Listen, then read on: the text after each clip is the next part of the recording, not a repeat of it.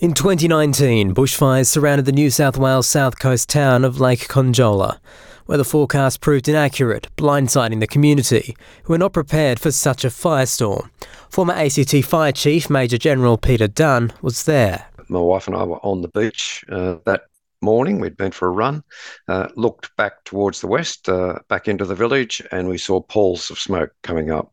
And that was the first we knew that uh, the fire had crossed the highway. Those bushfires left three dead and destroyed more than 130 homes, 89 in just one suburb. It was pandemonium.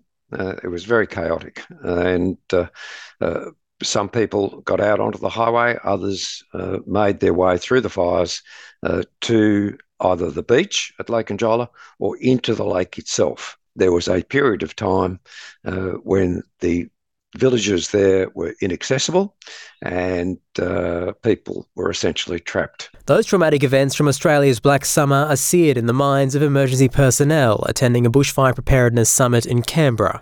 More than 250 delegates from across governments and agencies are planning a cohesive response to the risks they fear are coming in the future.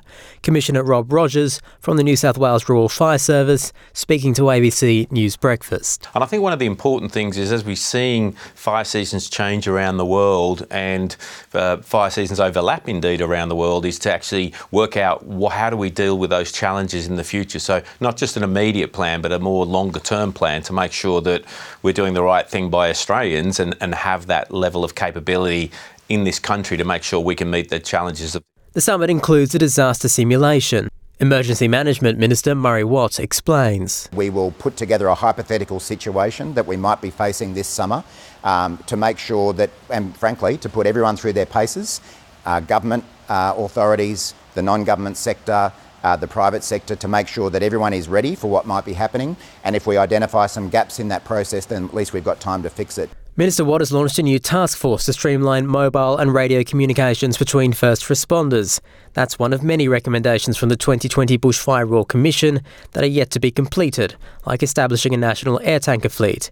Major General Dunn, now a member of Emergency Leaders for Climate Action, also wants to see communities given better resourcing and a staffing boost for agencies on the ground. We need to put people in there who can maintain fire trails or who can, over the season, respond and assist the volunteers that means that we we really have to uh, knuckle down and get these recommendations implemented. Some states and territories are lagging in reforms, but Minister Watt has told ABC Radio National progress is being made.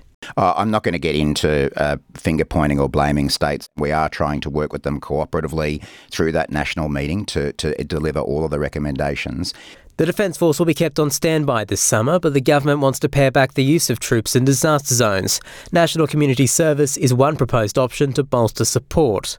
Brendan Moon is the Coordinator General of the National Emergency Management Agency, launched one year ago.